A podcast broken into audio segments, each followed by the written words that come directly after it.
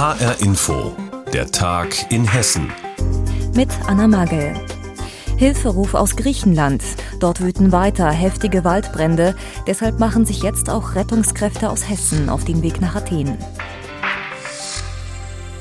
Seit Tagen brennen die Wälder in Griechenland an vielen Stellen und immer wieder angefacht durch Wind und Hitze. Die Feuerwehr vor Ort schafft es, die Flammen einfach nicht in den Griff zu bekommen und die griechische Regierung hat die EU deshalb um Unterstützung gebeten. Auch Helfer vom hessischen Katastrophenschutz folgen diesem Hilferuf und springen ein. Ein Trupp fährt mit Löschfahrzeugen Richtung Athen und zwei Wochen lang werden sie dort im Einsatz sein und versuchen für Entlastung zu sorgen. Beim Startschuss für die Hilfsaktion war unsere Reporterin Reporterin Nina Michalk dabei. Ich darf Sie hier ganz herzlich begrüßen. Sie starten heute in den größten Einsatz in der Geschichte des hessischen Katastrophenschutzes. Mehr als 160 Feuerwehrleute stehen in blauer Montur auf dem Sportplatz im bayerischen Höchstbach. Gleich geht es los im großen Trupp, 35 Wagen, von Löschfahrzeugen über Versorgungsautos. Michael Brückmann von der Berufsfeuerwehr Frankfurt leitet den Einsatz. Wir sind alles ausgebildete Feuerwehrleute, sicherlich keine Spezialeinheit für Waldbrände, aber wir haben eine sehr gute Basisausbildung hier in Hessen. Und äh, von daher können wir mit gutem Gewissen hier in diesen Einsatz rausfahren. Und wir werden alle ein gewaltige Portion Respekt vor dieser Aufgabe haben, aber Angst wäre jetzt auch das falsche Wort dafür. Vier Tage ist der große Trupp unterwegs. In Italien geht es erst auf die Fähre. Am Donnerstagmittag werden die Helferinnen und Helfer dann in Athen ankommen.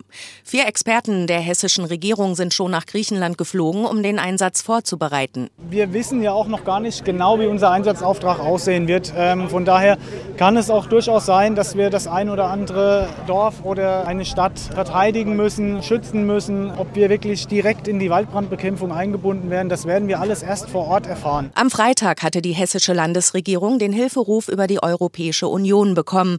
Das ganze Wochenende wurde nun fieberhaft organisiert, erklärt Stefan Heck, Staatssekretär im Innenministerium. Ja, es sind ja viele, die an einem solchen Einsatz mitwirken. Das sind zunächst sehr sichtbar diejenigen, die heute hier vor Ort sind, aber natürlich auch viele andere, die im Hintergrund dabei sind. Das sind die Arbeitgeber, die sehr unkompliziert die Freistellung ermöglicht haben und es sind vor allem auch die vielen Familien, die jetzt auf ihre Väter und auf ihre Mütter verzichten müssen in den nächsten zwei Wochen, die für diese letzten zwei Ferienwochen sicher auch andere Pläne hatten. Und wir sind ausgesprochen dankbar, dass das an allen Stellen auch so möglich gemacht worden ist. Die Einsatzkräfte sind jetzt mit speziellen geländegängigen Löschfahrzeugen unterwegs. Zum Gepäck gehören aber auch Feldbetten, Duschen, mobile Küchen und Verpflegung.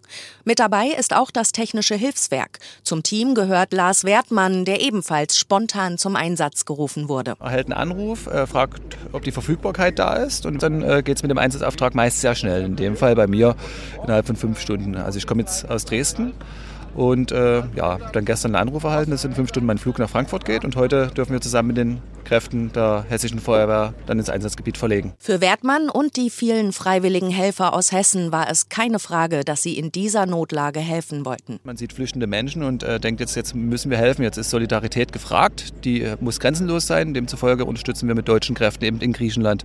Und das ist für mich ein gutes Gefühl und denke auch ein wichtiges Zeichen, was wir hier setzen. Auch Helfer aus Hessen wollen in Griechenland mit anpacken. Dort wüten seit mehreren Tagen Waldbrände. Wegen dieser Katastrophe hatte die die griechische Regierung die EU um Hilfe gebeten. Infos dazu hatte Nina Michalk. So gut wie jedes Jahr in Hessen gibt es Unmut bei Eltern von Grundschülern. Denn wenn die Schülerzahlen sinken, werden die Klassen zusammengelegt. Und in diesem Jahr sind Eltern und Schüler besonders sauer, denn Corona habe ihnen schon genug abverlangt, sagen sie. Tja, und jetzt sollen die langgewachsenen Klassengemeinschaften auseinandergerissen werden. HR-Info-Reporterin Hanna Immich hat mit betroffenen Eltern und Schülern gesprochen. Markus Flacke ist Elternbeirat an der Comenius Grundschule in Frankfurt. Nach dem Sommer sollen hier aus vier dritten Klassen drei vierte Klassen werden. Wir liegen also ganz gering unter dem sogenannten Grenzwert, der dazu führt, dass das Schulamt dann zu rechnen anfängt und sagt, okay, wir sind jetzt unter dem Schwellenwert und daraus ergibt sich, dass wir zusammenlegen können. Die Eltern können nicht nachvollziehen, warum man nach anderthalb Jahren Pandemie dieses Mal nicht ein Auge zudrückt. Unsere Erwartungshaltung war eigentlich, dass jetzt nach den Sommerferien wirklich alles getan wird, dass die Defizite aus den letzten Monaten angegangen werden, dass auf die Bedürfnisse der Kinder auch eingegangen wird. Stattdessen bekommen sie die Info, dass die dritten Klassen zusammengelegt werden. Die vierten Klassen nach dem Sommer also größer sein und die Kinder dadurch nicht zuletzt auch enger zusammensitzen werden. Die Eltern sind enttäuscht. Das Auflösen der Klassenverbände belastet die Kinder zusätzlich, anstatt sie zu entlasten. Auch der neunjährige Amos ist traurig. Ich finde es schade, dass ich nicht mehr mit meinen Freunden in einer Klasse wäre. Und man müsste noch mal ein bisschen von vorn anfangen, weil es ja ein paar neue Klassenkameraden gäbe und eine neue Lehrerin. Das hessische Kultusministerium rechtfertigt auf HR-Anfrage das Vorgehen damit, dass man ein gewohntes System nicht an einer Stelle ändern könne. Dann käme es woanders zu Ungerechtigkeiten. Andere Eltern würden dasselbe fordern. Frankfurts Bildungsdezernentin Silvia Weber kann die Haltung des Kultusministeriums nicht verstehen. Das ist eine Frage der Ressourcen. Ich finde aber, dass man in der jetzigen Zeit großzügig sein muss und auch Ressourcen zur Verfügung stellen muss.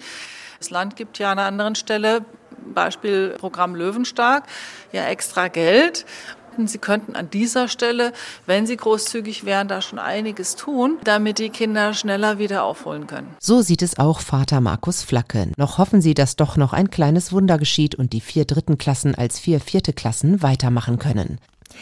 Nach den Ferien sollen bei uns in Hessen Schulklassen zusammengelegt und vergrößert werden. Und das trotz Corona. Viele Eltern und Schüler sind darüber verärgert.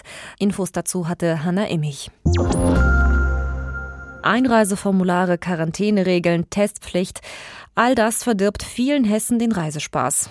Aber das Reisen wird durch die Pandemie nicht nur für die Urlauber, sondern auch für die Reisebüros und für die Veranstalter selbst deutlich aufwendiger. Womit die Branche genau zu kämpfen hat, darüber informiert uns Roman Warschauer. Mitte Juli am Frankfurter Flughafen. Die Ferien in Hessen haben gerade begonnen und im Terminal scheint es fast wieder wie vor Corona zu sein. Viele Menschen zieht es in den Urlaub. Auf die verbotene Insel Mallorca. Seit einem Jahr freuen wir uns darauf, ne? haben wir schon vor einem Jahr gebucht gebucht? Ja, wir freuen uns auch. Wir Erwachsenen sind geimpft und wir sind auch alle sehr urlaubsreif nach diesem Corona-Jahr. Es geht auf die Seychellen und wir fühlen uns gut.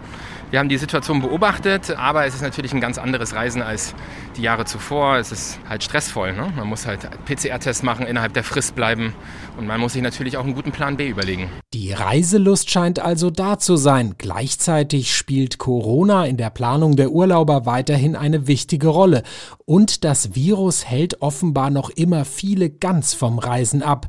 Denn die Buchungszahlen würden noch immer weit unterhalb des Vorkrisenniveaus liegen, sagt Kerstin Heinen vom Deutschen Reiseverband DRV. Das heißt, nach einem Minus im Jahr 2020 von 80 Prozent verzeichnen die Reiseveranstalter die gesamte Reisewirtschaft in diesem Sommer aktuell erneut ein Minus von 65 Prozent. Hinzu kommt, jede einzelne Reise, die derzeit gebucht wird, macht in der Regel deutlich mehr Arbeit.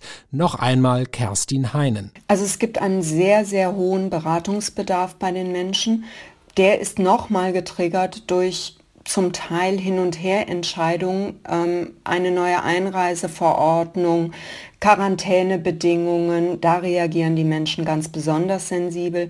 All das sorgt für Unklarheit und damit für Unsicherheit und diese Unsicherheit sorgt dann für einen erhöhten Beratungsbedarf. Simone Münch arbeitet im Frankfurter Reisebüro Westend. Sie schätzt, derzeit würden bei ihr nur 10 Prozent der Reisen von vor der Krise gebucht. Und wenn, dann geht es in den Beratungsgesprächen vor allem um die Corona-Regeln. Ausführlichst über die Einreisebestimmungen ins Ausland, über die Lage im Ausland, über die Formulare, die man benötigt und für die Rückreise wieder die Bestimmungen für Deutschland. Und das nimmt also unabhängig vom Beratungsgespräch zu einem Hotel zwei Drittel der Zeit ein. Während die Reiseveranstalter deutlich weniger Reisen absagen würden als noch vor einem Jahr, würden Kunden bei verschärften Regeln aber noch immer häufig umbuchen oder gar ganz stornieren, sagt sie. Also wieder extra Arbeit.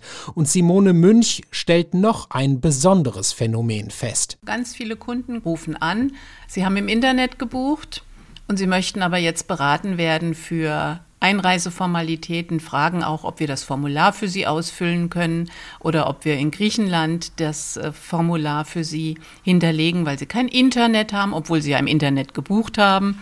Also, und dann sagen wir, ja, machen wir alles gerne gegen eine geringe Service Gebühr und dann legen sie auf. Noch immer ein relativ verhaltenes Buchungsaufkommen, zusätzlicher Aufwand für Reiseveranstalter und Reisebüros, wirtschaftlich also kein so gutes Umfeld für die Branche. Wohl auch deswegen setzen viele Reisebüros noch immer auf Kurzarbeit. Und der Reiseverband DRV fordert die staatliche Unterstützung für die Unternehmen bis mindestens zum Ende des Jahres zu verlängern. Wegen der Corona-Pandemie ist das Reisen nicht nur für Urlauber aufwendiger geworden, sondern auch für die Reisebranche selbst. Infos dazu hatte Roman Warschauer. Ja, und eigentlich muss man gar nicht reisen oder zumindest nicht so weit, um etwas Schönes zu sehen.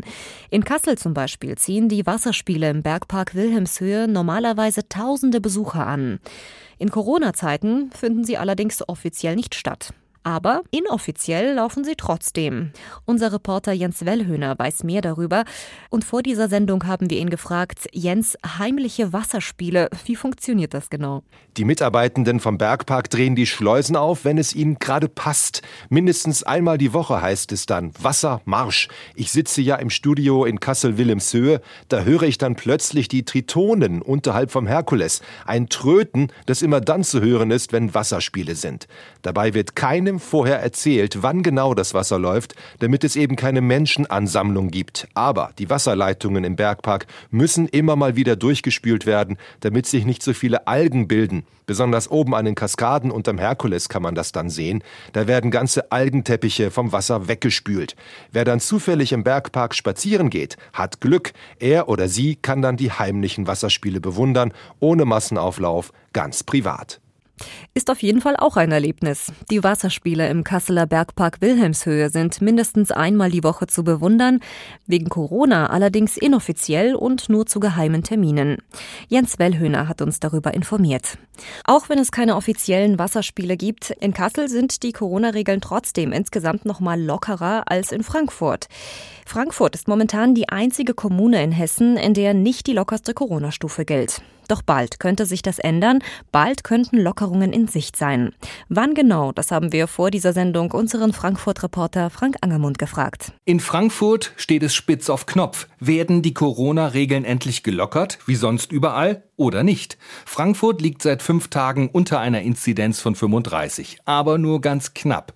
Ab diesem Wert sind Lockerungen möglich. Um sicherzugehen, dass der Trend hält, schaut sich das Gesundheitsamt in der Nacht nochmal an, wie sich die Infektionszahlen in Frankfurt heute entwickelt haben. Sollte die Inzidenz weiter unter 35 liegen, dann wird gelockert. Das bedeutet, wer im Restaurant essen will und nicht draußen, der müsste keinen negativen Test mehr vorlegen. Steigen die Zahlen wieder, bleibt alles beim Alten sagt Frank Angermund über die Corona-Regeln in Frankfurt.